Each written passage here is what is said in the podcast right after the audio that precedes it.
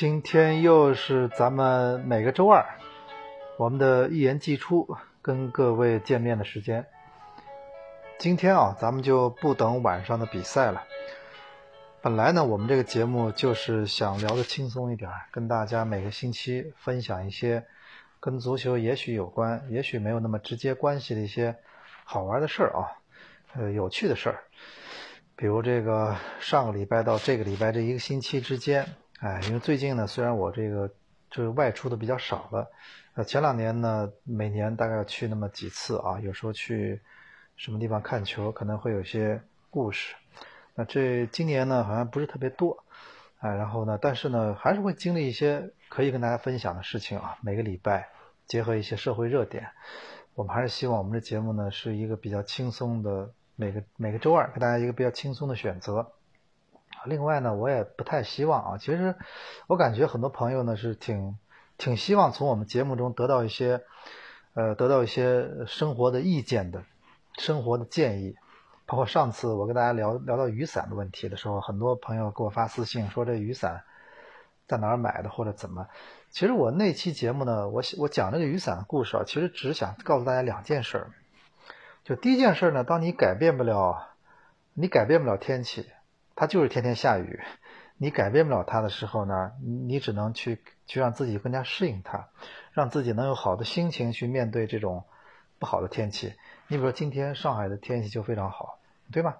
这都是呃，你你有时候你你下雨天的时候，你你你让自己的心情好一点，不要受影响。另外，我想告诉大家什么，就是说，我想告诉大家，这个男性也许啊，这个也不一定是男性女性吧，这可能还是不同人的风格，就是不同人买东西呢。他的他的诉诉求和标准是不一样的。我只是想分享给大家，就是我可能本人可能更加的会考虑的很多东西，呃，更加比较理科生吧，对吧？就希望我买这个东西，它的确有理由，对吧？这手机为什么喜欢这款？我跟大家说过，待机时间长，对不对？呃，不管拍照也好，什么待机时间长，为什么买那个？上次跟大家说为什么买那雨伞呢？我给大家说一二三四，它好在哪里？对，不光是因为它这个牌子。这个牌子有时候就这么回事儿，我跟我跟你们说过嘛，我我真的在那个专卖店里买的那个一个一线品牌的一个皮夹子，对吧？真的是真的真的绝对是一线品牌，毫无疑问的。但是用了不到一年，中间裂了，我去跟他们说到店里跟他们说，他们说哎这个很正常，对吧？可能他心里想的潜台词就是说，人家很多人就用几个月就扔了，你你呢要用一年两年。这这，我觉得不能这么说嘛，对不对？啊，所以还有有时候我买的真的，上次我买过一个很，也是算的一个一个一线的奢侈品的一个钥匙包，哎，我比较喜欢钥匙包，因为有一因为钥匙呢，它其实装一串钥匙呢，有时候不是很舒服，装个钥匙包呢，里面还可以，有时候有夹层，看可以放什么呃放呃这一点钱了什么的啊，挺好的。我买了之后，他总觉得有味道，真的有味道。我去跟他说，他说我们这个就就是有味道，对不？就是有味道。说到这个钥匙啊，我还想跟大家分享一下，我这个这个，我觉得有时候跟跟这个有跟年龄没什么关系。就是说我之前我对门我对门邻居啊，他那个两老两口真的年龄蛮大的，我感觉我也不不好意思问人家年龄啊，大概七十多岁，感觉六七至少七十岁差不多吧，六十五岁以上。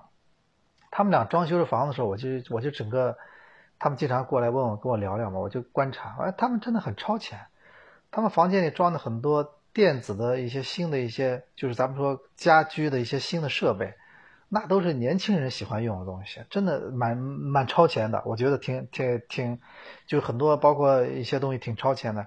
然后他们的房门哦，他们原来那个防盗门上用的是钥匙锁，他们住进来之后，他们。给自己装了一把这指纹锁，嗨，你看他们超前吧，哎，但是你看啊，按理说人指纹锁本来说了，说小孩和老人好像说指纹是不是比较浅了什么的，所以会有影响。他们不管，他们装指纹锁，然后我我就觉得，哎，你也挺超前的，因为我们楼下我们楼下的门现在是可以用手机开的，你知道吧？有一个软件可以用手机直接啪一按就开门了。然后楼上呢，如果你这个门又是指纹开，等于你就可以不用带钥匙了。那就唯一是信箱嘛，信箱钥匙没办法，但是基本上你就可以不用带钥匙了，对吧？哎哎，我就觉得他们真的蛮，但是但是啊，这这高科技也有利有弊嘛。我当时觉得，哎，这个装了这个指纹锁挺好的，这门。有一天呢，他们就敲我的门了，说不好意思，我们老两口出来干嘛了？就出来门口干了件什么事，然后把自己锁在门外面了，让我要到我家里上电脑去找那个售后电话。然后我后来打电话，我就帮他们找到了，用电脑帮他们找到，然后我还用这个跟那个售后人了解一下，哦，其实，呃，其实还有更好的解决方法，所以后来等于是就等了一下，然后又又一次输入，他密码输错了嘛，关掉了，然后再次输入，然后门就打开了，哎，所以我觉得挺有意思，就是说那个，呃，正好说到这个嘛，这咱们现在这个也是，呃，我对门啊，他也是拥抱高科技啊。然后这个也是指纹锁，现在说呃说到钥匙，钥匙现在慢慢的很多东西真是这样。你看现在高科技发达啊，现在科技发达，人就越来越简单了。真的，我觉得科技就是，我觉得咱们中国可能，我我坦我坦率的说，我觉得咱们中国有时候可能这个技术的发明，可能中国倒并不一定是特别领先。比如很多时候，咱们现在中国四大发明什么，呃那个。就是什么呃，这移动支付，然后什么一什么共享单车了。后来不很多人说这其实也是有点矫情，但是我觉得移动支付这个二维码这件事情啊，它这还不是中国发明的。我查特意查一下，好像是什么日本什么地方人发国家发明的这些东西二维码，你知道吧？当时在零我刚才零几一一几年的时候，一二年没一三年的时候，当时一一年的时候，我一个朋友第一次跟我说有二二维码的东西之后，我当时觉得挺神奇的。他说：“一扫后，什么信息都在里面。没想到这么多年后，它会变成我们生活中这么重要的一部分。什么东西都是扫一扫，扫一扫，对吧？哎，呃，你看，我觉得咱们，但是咱们中国这，我觉得中国这个应用的能力，把这个技术变成，变成，这怎么样可以服务人类、服务老百姓、服务大家一般的人？这个其实我觉得是很强的，这能力很强的。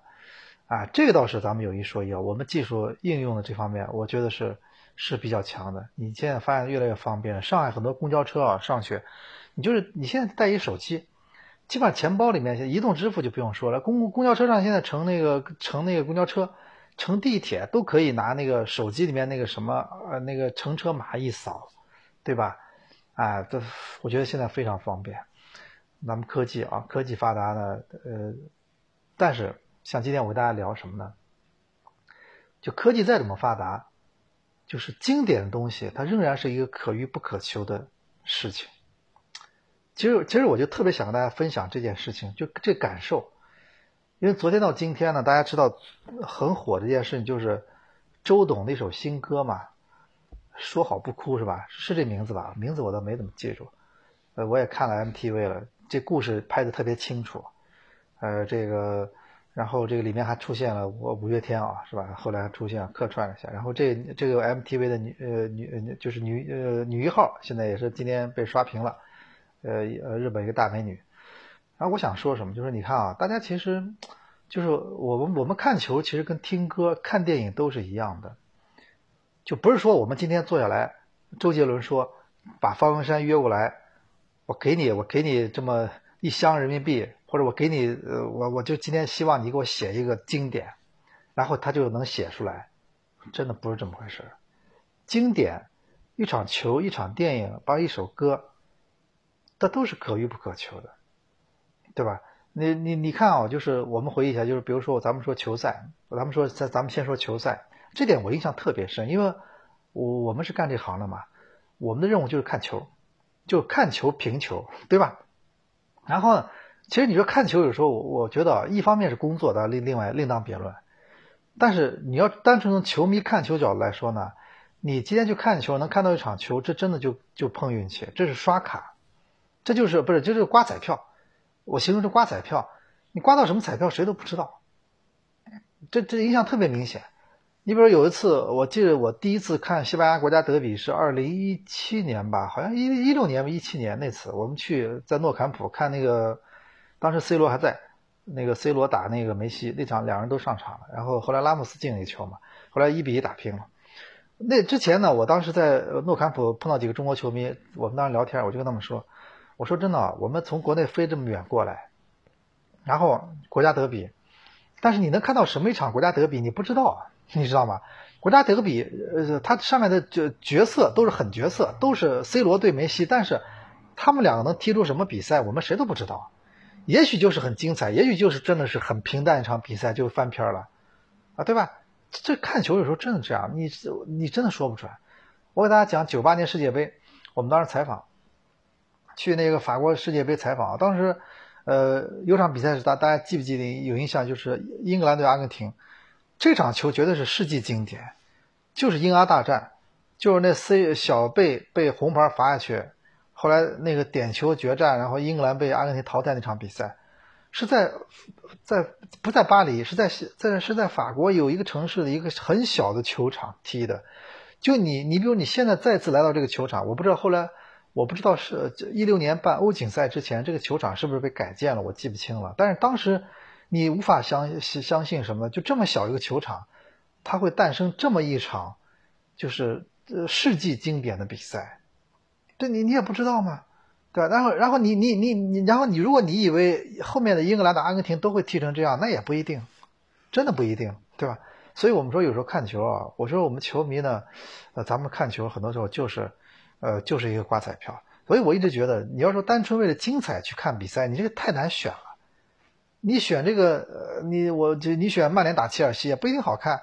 你选要上次世界杯，我给大家举例子，一八年世界杯，我当时选了一场去俄罗斯现场是半决赛，法国对比利时，对吧？本来如果那如果那个比利时被巴西淘汰的话，是法国打巴打巴西。这世界杯决赛的重演，九八年，你说好不好看？好看，但是法国打比利时，也就当时觉得也也肯定好看。后来发现那场球踢的真的挺闷的，对不对？踢的挺闷的，所以这个有时候呃看球这件事情啊，他就是这样挂彩票。其实写也拍电影、写歌都是这样。那今天早上这歌出来啊，我觉得大家呢，我我首先我给很多朋友，我我也是蛮喜欢周杰伦的。周杰伦很多歌我都挺喜欢的，方文山的词。周杰周杰伦的演唱我在现场还看过，我在现场看过一次他唱歌。现场看过不止一次，对，有一次，有一年他甲甲联赛，他在现场演唱的《双截棍》，我在现场，待会儿再跟大家聊啊。我就说什么呢？就说很多人说，哎，这歌好像旋律也记不住，哎，不是像，不像有些歌一出来，大家觉得印象特别深，然后特别喜欢，然后就就朗朗上口，而且那旋律就要在你脑子里面不断的在在在在余音绕梁嘛的那感觉。那我们只能说什么呢？我就跟大家说，我说他现在能帮你写新歌就不错了。对吧？他现在其实几辈子的钱都挣够了，他能帮你写新歌，说明他已经有追求了，对不对？他不帮你出新歌，那又能怎么样呢？那只能我们说啊，他写新歌了，对吧？但是你要说他他想写出一首经典，有那么容易？没那么容易的。经典可遇不可求啊！你看周杰伦历史历史上的经典的歌，加起来可能就那么几首，有的歌手一辈子可能就就两两三首歌是真正能成为经典。那不就可遇不可求吗？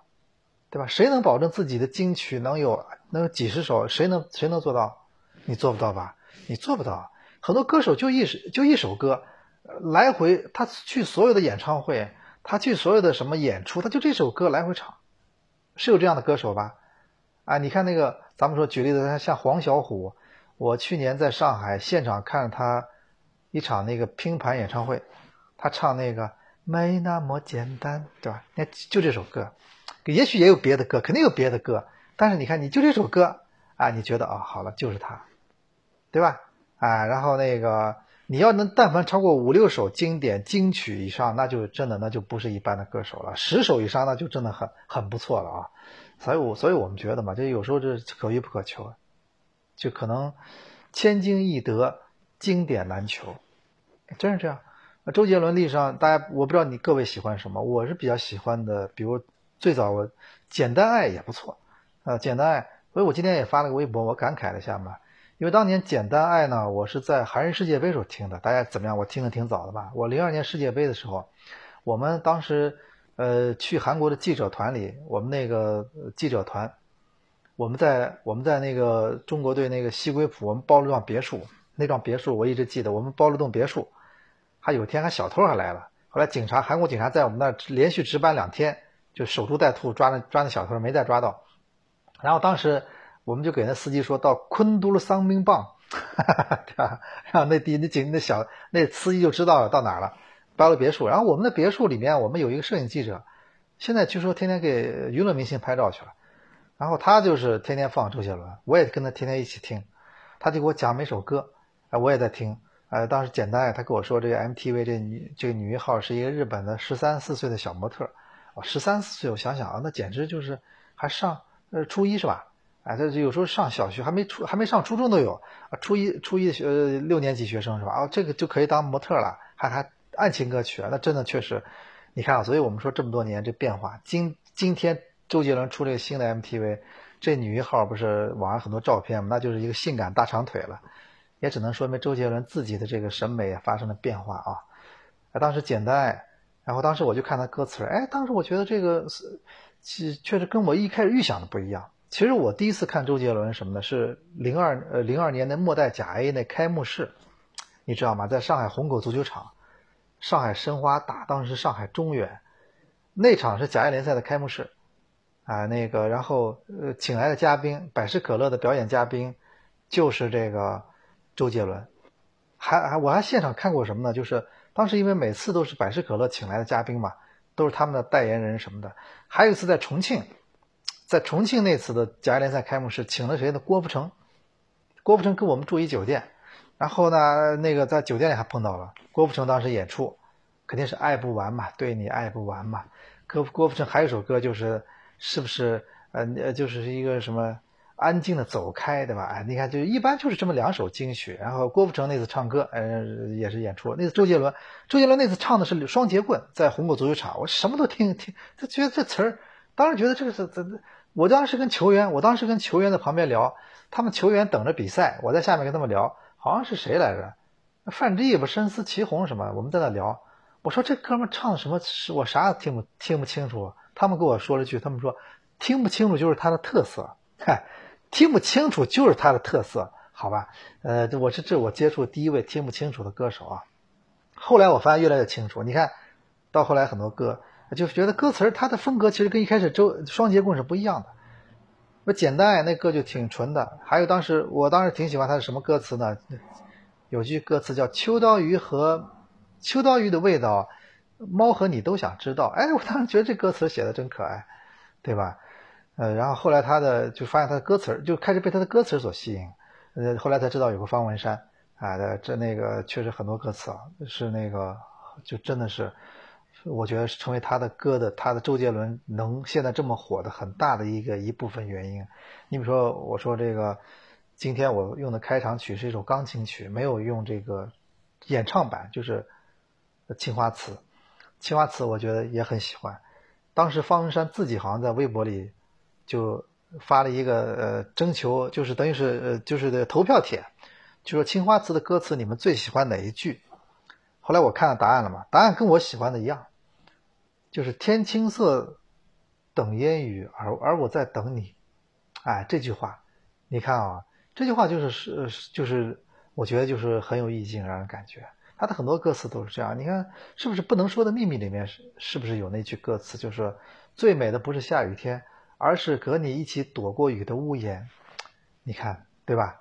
啊，这这个我觉得也特别有意思啊。有有时候一个呃，有时候人往往是就是一个地方。会让你想到很多的事情，会让你想起很多的故事啊啊！所以我觉得这个这句话就告诉你，最美的不是下雨天，而是一起跟你躲过雨的屋檐。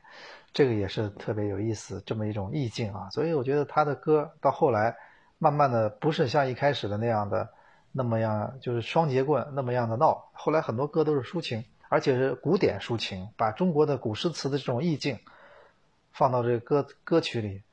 我觉得他后来呢，大家就喜欢他的人跨度越来越大了。他如果是双截棍这样的歌，我觉得那不一定能在春节晚会上不适合唱。但是你看《青花瓷》就特别适合春节晚会，包括后来的那好几首歌，呃，都很适合，对吧？那个我觉得非常有一次跟志跟那个林志玲也是一起表演，也都非常适合啊。周杰伦啊，然后今天说到就是，但是你看经典不是那么容易吧？他他的经典歌加起来，真正的经典可能也就那么几首，也就那么，我觉得不会超过十首吧。我觉得啊，呃，那不不应该不会超过十十首歌，经典难求。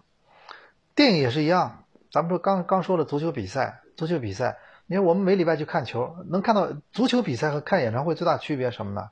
我今天看看演唱会，我发了花了一千八门票，我就知道我今天会听到什么歌，会有区别，但是大同小异，基本上都是差不多的。但是足球比赛，你今天你今天去，我今儿去赶去虹口，我赶去八人体育场，我今天会收获什么心情，我真的不知道，对吧？我是高兴还是沮丧，谁都不知道。你比如说那个呃，是上次申花队富力比赛的时候，我当时叫了几个朋友去看。他们后来啊，就下来我说哦，哦，中超现在这么好看呢，我们以后每场都要看，就觉得好看，这这这八个进球，而且这么倒钩，什么都有，真的好看。欧欧洲联赛不过如此嘛，而且气氛还这么好，这么嗨。结果上礼拜他们又又又又又想去，好了，给票去以后被戳了三个洞，零比三，哎，就觉得不有点不开心了。啊，就是嘛，这这就我跟你说，这就是足球嘛，对吧？所以为什么国外很多球迷呢？他就是很他就是，如果你要只是看精彩的话，这个我觉得很难。你这这国外很多球迷就到后来为什么为什么到后来会会变成什么呢？球迷就只看一个队的比赛，他变成这个队，一个是他觉得这个队寄托了他的很多情感和记忆和很多那个的价值观价值观，这个也很重要啊。呃，然后呢，但另外一点就是什么呢？他这样会就是我的看球会变得比较简单，我就追随这支球队。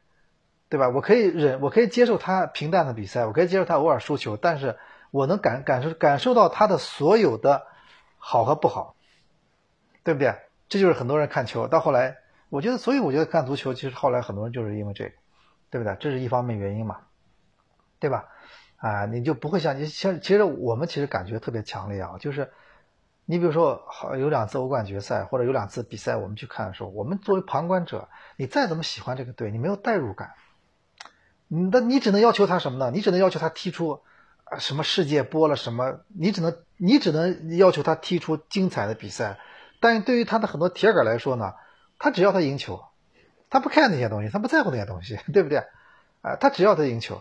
因为有一次啊，我那个印象特别深，什么？就是有一次，就是去年四月份，一八年四月份，我去那个意大利看场球，就是尤文图斯对 AC 米兰。当时那个呃，就是博努奇还在 AC 米兰，哦，那个嘘声，我当时用用手机录下来了。就他当时，那么博努奇代表 AC 米兰拿球的时候，他当时拿球在后场，全场那个嘘声哦，叫叫刺耳，就是啸叫声的一样，就哇呀那个嘘声。然后后来，所以后来博努奇不是那场球，他他打他打进一个球，他进了一个，呃，他进了一个的那个什么角球什么进了个头球。啊，他他后来选择了庆祝，他后来自己说了嘛，说我本来不想庆祝啊，你们这么虚我，我就反倒庆祝。他本来想像上轮那个郑凯木进申花球一样拒绝庆祝庆祝，但是博努奇当时觉得我我要庆祝，因为你刚刚那么这么虚我，对吧？结果后来现在人家回到尤文图斯了，对不对？哎，呃那次我就看的就是呃那场比赛，然后我那场比赛看完之后，我就在意大利不是旅游了一个礼拜嘛，然后我从从都灵离开都灵，然后。我记得是到了佛罗伦萨的时候，然后正好那场，正好那天就是就是尤就是尤文打完 AC 米兰的三天后，尤文在主场那个欧冠对皇家马德里，我就在我在佛罗伦萨的酒店的那个大堂电视机里看着 C 罗就那个惊天倒钩，你知道吧？就当时在大堂里面，人当时第一反应跟现场的球迷反应是一样的，就先是呆了。就 C 罗那个倒钩嘛，大家记得吗？就当时对呃对那个对那个尤文图斯，现在 C 罗也到尤文图斯了嘛。当时皇马对尤文图斯，他那件倒惊天倒钩，高度什么的，反正很漂亮那倒钩。然后我当时在现场也是，我当时看旁边人都是表情傻了嘛，呃，都意大利人也不也也不会去他替他鼓掌，但是现场球迷先反应过来，你们你们好好回忆一下，现场球迷意大利的尤文图斯的球迷在在是五秒钟后七大概差不多七八秒钟之后。开始起立为他鼓掌，所以 C 罗后来不是愿意去尤文图斯，不是跟这有很大关系吗？他不是做了一个感谢你们的手势吗？就大家觉得，先是七秒钟，大家觉得一开始第一反应就，哎呦，在尤文图斯丢球了，这怎么办？但是很快大家意识到了什么呢？我们目击了一个足球的一个，呃，一个可能是经典时刻，大家意识到自己是幸运的，然后就开始鼓掌，对他表示感谢和祝贺。所以你看，这是所以我觉得你看这个画面，我一直印象特别深。就我正好在那在佛罗伦萨看电视看到这个画面了，当时我也在想，哎呀，因为尤文图斯对 AC 米兰比赛完了以后，他们也跟我聊起了，说三天后就是皇马打尤文，你不来看吗？说那个你你要留下来就可以看到了。我后来想想啊，这个行程很赶，我觉得因为不是我一个人的事情，我说好吧，我们去旅游吧。其实想想想，当时真的在现场也就目击了，也就看看到历史了。很多时候真的可遇不可求。你像有一年上海德比，这两年踢了这么多。那个足协杯当然也比较经典，还有就是什么呢？那一年有一年也是足协杯，你们还有印象吗？就是一五年，就是在呃虹口足球场有一场球是世界波德比，三比三，然后罚点球，哎，而那场有什么特性呢？就那场球了，因为当时足协杯的很多主队客队了还没有衔接好，所以那场球是在在上海虹口足球场是没有客队球迷座位的。就全场，那是我记忆中虹口就那么一次，全场所有的都是蓝色的球迷，啊，这就跟欧洲就是完全一样了嘛，没有什么安保座位，什么全满嘛，爆满，全是蓝色的，而且那场你知道吗？就是说他两个队哦，没有把那比赛变得什么支离破碎，什么踢人了什么，那场比赛真的叫世界波德比四，六个进球，不是六个进球是吧？全是世界波，莫雷诺倒钩，什么吴磊也是凌空。吉安的球也很漂亮，都很漂亮，球打的。然后那个王云也是叫世界波，后来好像打平了，哎，我不是二比二不三比三，我忘了，就打平了。然后后来罚罚点球，哎呀，那就觉得哦，那比赛就觉得很刺激。结果怎么样？你说后来是是上海申花晋级，但是大家印象中就是就觉得漂亮。那天比赛因为是对全国转播的，我后来印象特别深是很多朋友外地朋友贴给我看的，他们很多球迷。就是很多跟上海申花和上海上港没有关系的球迷，外很多咱们国国国内其他地方的球迷，恒大球迷，什么北京国安球迷，因为当时国安还不是很强嘛，他们说哦这一场跟我没有关系的比赛，我居然看得这么兴奋，啊这就说明足球的终极魅力，你知道吗？就是就是他就是在这场比赛里体现的特别，那你说就刮彩票嘛？那那天去现场的人就刮到了嘛，正好看到了他他见证了这个。这个这个这场这样的一场比赛，对不对？啊，而且我一直觉得，为什么经典可遇不可求呢？还有一个原因在哪？就是说，它一个经典呢，无论是球赛还是说，呃，电影还是一一个一首歌，它都是有很多条件的。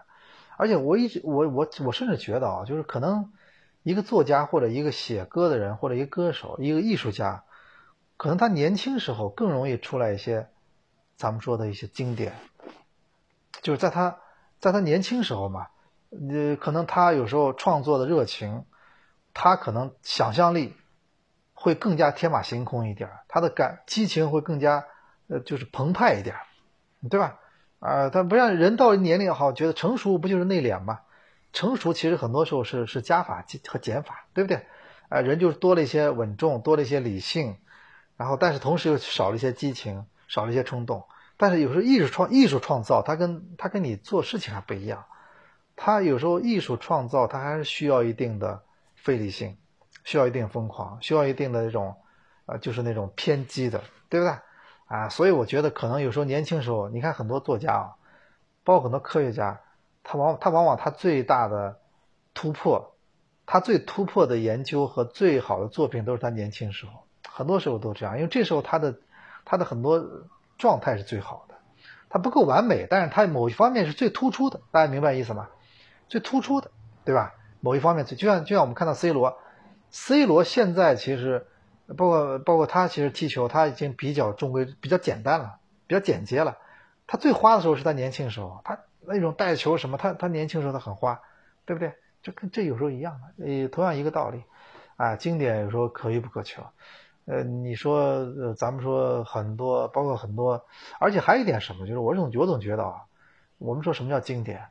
我觉得经典有一点，就经典经典的概念，球赛，包括电影、足球，还有文艺作品，所有的经典，它必须有一点，就是它必须经得起时间的考验。其实我一直认为，时间是这个世界上，它是它让所有东西都都要去考验的一个东西。你说你一个投资的东西，你一个是不是有价值，要靠时间去考验。你一个你一个人到底是诚信还是这个人的人品到底好不好，要靠时间去考验，对吧？连一一对情侣的关系要靠时间去考验，还有一而且很多东西都要靠时间考验，时间会让很多东西有答案。当年呢，就就是我我给大家讲，我上次跟大家说过一件事情嘛，就说我说我们当时，我上次聊天就说我们当时，呃那个呃怎么说呢是？就是我们当我们当时有时候碰到一些互联网的人，跟我们聊一些，在那个时代，零六年、零七年，刚刚有了网络的时候，网络还不是不像现在这么发达的时候，还没有手机上网还特别贵的时候，当时很多人跟我们聊一些关于手机未来的什么那些东西，你当然觉得这想的太想的太胆儿太大了，但是现在你看，就是你不都全部都证实了吗？啊，很多是这样，对吧？你很多东西都都证实了，对不对？啊，所以我是觉得这个时间是也是会经典，必须离离不开时间，它会让它，你比如很多比赛，你现在发现啊，它它现在时间你推过五年后，你觉得还是很漂亮，对吧？很多电影也是，有有些电影《大话西游》，当年你不不觉得，但是经过时间考验，这是一部经典。还有我们说的《肖申克救赎》，很多电影，我经常有时候看一些经典电影的时候啊，我会忘记这个电影哪年拍的。就这是经典的一个最大特性，它会让你忘了这个电影是什么时间拍的。就哪怕你随手拿个拿出来一部你一部经典，你看，哎呦，没想到，虽然看见画面有点糊，但是你仔细想想看，它居然是，你后来想想，哦，他居然是这个时代拍的，他居然是九八年，他居然是九四年这么早的时候，他怎么能让现在会觉得不过时？就因为它是经典，对啊？很很多文艺作品就不用说了，很多小说，啊，你看很多。很多那个呃，咱们说很早的很多文艺作品，你到现在为止还是觉得它朗朗上口，而且他觉得还有现实意义，就说明它是经典嘛。经典是能能穿越时间的，这非常重要。而且建筑也是一样，建筑这个特别明显，审美对吧？我一直觉得咱们现在这个呃，我我们说这经典啊，我们现在我们现在这个我不知道是是不是大家现在是这个时代，大家都压力太大。首先要把自己的知识、自己的创意要换成钱，首先要养活自己。所以呢，我们现在很多你你出去现在看很多城市建设啊，你看真的能成为经典建筑的现在越来越少。大家同大家同意吗？就是就是咱们说一一一就是一幢一幢水泥钢筋水泥的垃圾越来越多，但是这个有时候经典越来越少，对吧？我就有时候去看一些，我就觉得大家现在包括可能，呃，不知道什么原因，现在开开发商盖房子，对吧？你要说好好的去把一幢楼盖的，花点时间把它把它盖的真的成为一个，呃，一个地标，现在这种并不是特别多。你比如现在很多开发商的口吻都是什么呢？它变成产业就什么意思呢？快速开发，快速回笼资金，大家都这么想的，所有东西都快，对吧？所以你看现在啊。所以那个，我们前两天很多人朋友在看房子跟我聊天呢，现在还是有很多人买房子的嘛，跟我聊天呢。我说你们随你们便，新房子的好处什么呢？它现在新房子它的它的高科技含量，它会越来越可能会越来越越比较跟现在接轨啊。但是问题什么呢？你你真的确保它的质量会越来越好吗？你真的可以确保这点吗？你真的还不好说，对吧？我以前朋友住在上海北京路同仁路口，住在那个老房子里。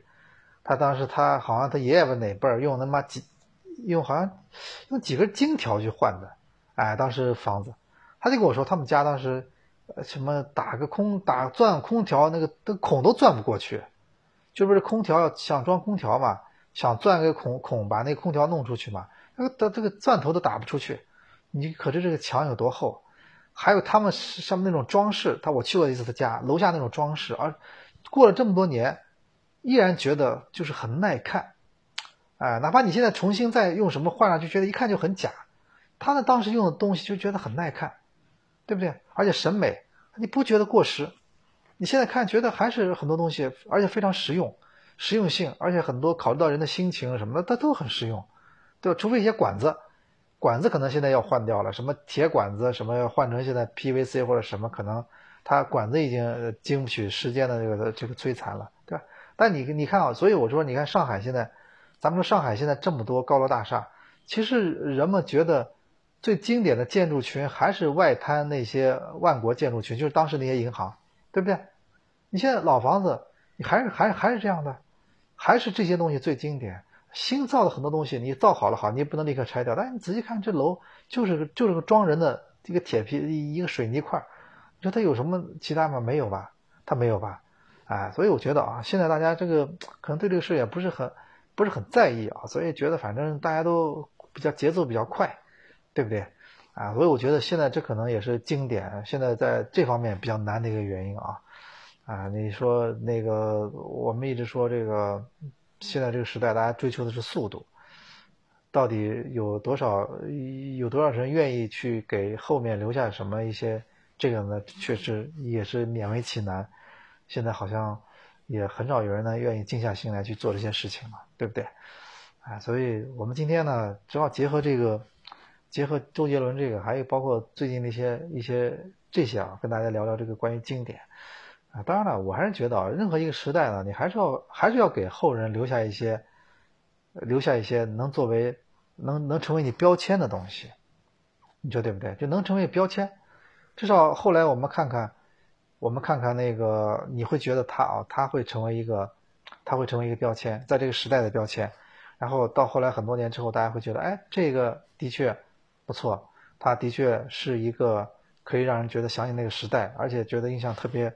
深刻特别好的东西啊，所以今天呢，跟大家其实有感而发，聊了很多关于对这个周杰伦的歌的感想啊，还有这个，呃，当然我们另外说呢，这个礼拜呢，我们看到关于上个礼拜，其实呢，中超联赛呢重新是开始了，上个礼拜有一场国家队的比赛，我们都看了啊，国家队比赛开场，呃，第一场球打得很顺利，然后赢了。这个周末呢，中超联赛再次开始，然后几个强队都输了比赛，也前三名的球队没赢嘛，就是北京国安后来平了。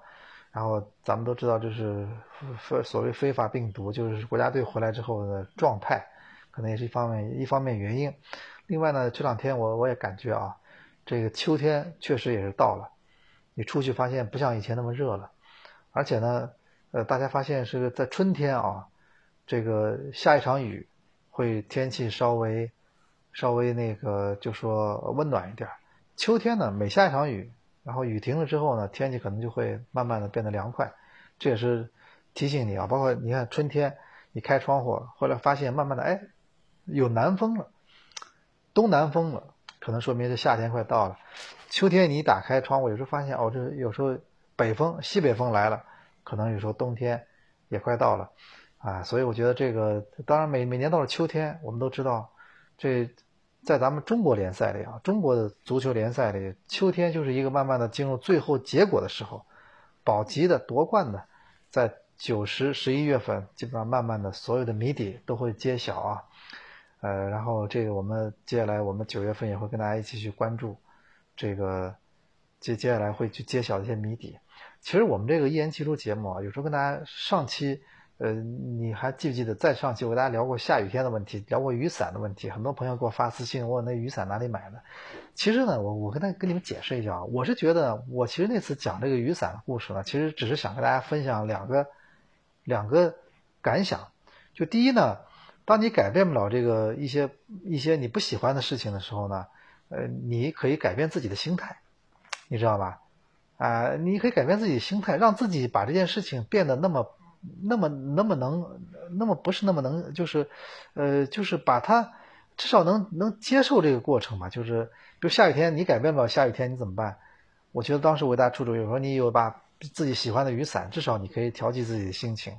另外，我想给大家那期节目讲的就是，我说可能也不是男女消费有有区别吧，就是我可能理工男的一种一种消费，我消费我更愿意买个东西，它能。就是他能一些很具体的告诉我为什么买它，对吧？而不是因为它就光是一个牌子，它光是因为这个。我希望更能了解它到底，它到底是是有些哪哪些原理，它为什么，它它的设计理念，我希望能知道的更加，呃，就是精确一点，啊，对吧？啊，你现在很多不是运动鞋了，很多运动服了，不都都告诉你它里面的一些成分，它的目的是什么？它为了让你怎么样，让你更加提高你的运动各个运动感受，那不都一样吗？那就像我之前跟大家说，我手机我就是喜欢，我就觉得它，呃，颜值一方面，还有我觉得它电池时间长，电池待机时间长，我对这个很在乎。对吧？哎，我我只是告诉大家，就是我可能买东西有这么观念，我我也是，呃，这样的买东西，你就至少你很清楚你买的是什么，对不对？啊，其实倒不是说，呃，就是跟通过我们这，我一直说和大家大家聊，就是我通过这个一言几录节目，还是跟大家分享一些我们生活的感受啊，倒不是真的想去给你的生活去做一些呃意见，因为每个人的人生都是自己过的，每个人的人生啊，那都是自己去自己要去去经历的，自己要去很多事情要去自己体会的，对吧？你最后才会才会呃才会有一个自己的一个切身的感受。对吧？啊，然后接下去，反正我们这个今天、明天还有两场亚冠比赛，然后到了周末，到了周末咱们继续看中超联赛啊。现在呢，还是保保级，可能呃，可能还有点悬念，但是毕竟呢，我觉得广州恒大队看这一轮是不是还会继续有什么问题啊？啊，保级，然后保级呢，夺冠是这样，保级呢，我觉得也也会有点新的看头，毕竟有些球队呢。差距也不像你想那么大，所以我们这个周末我们会继续关注我们的中超联赛和各种比赛，然后，呃，也是祝大家啊，在这个秋天的时候有一个好的心情，秋高气爽嘛。不管怎么说，这个呃秋天啊，我觉得还是一个收获的季节。希望大家在这个秋天有一个好的心情。另外，十月份不是还有咱们的说一个十一长假嘛，也是今年所剩。最后这么一个长假，对吧？然后咱们一言既出节目，我们下个期下个礼拜，我们同一时间我们再见。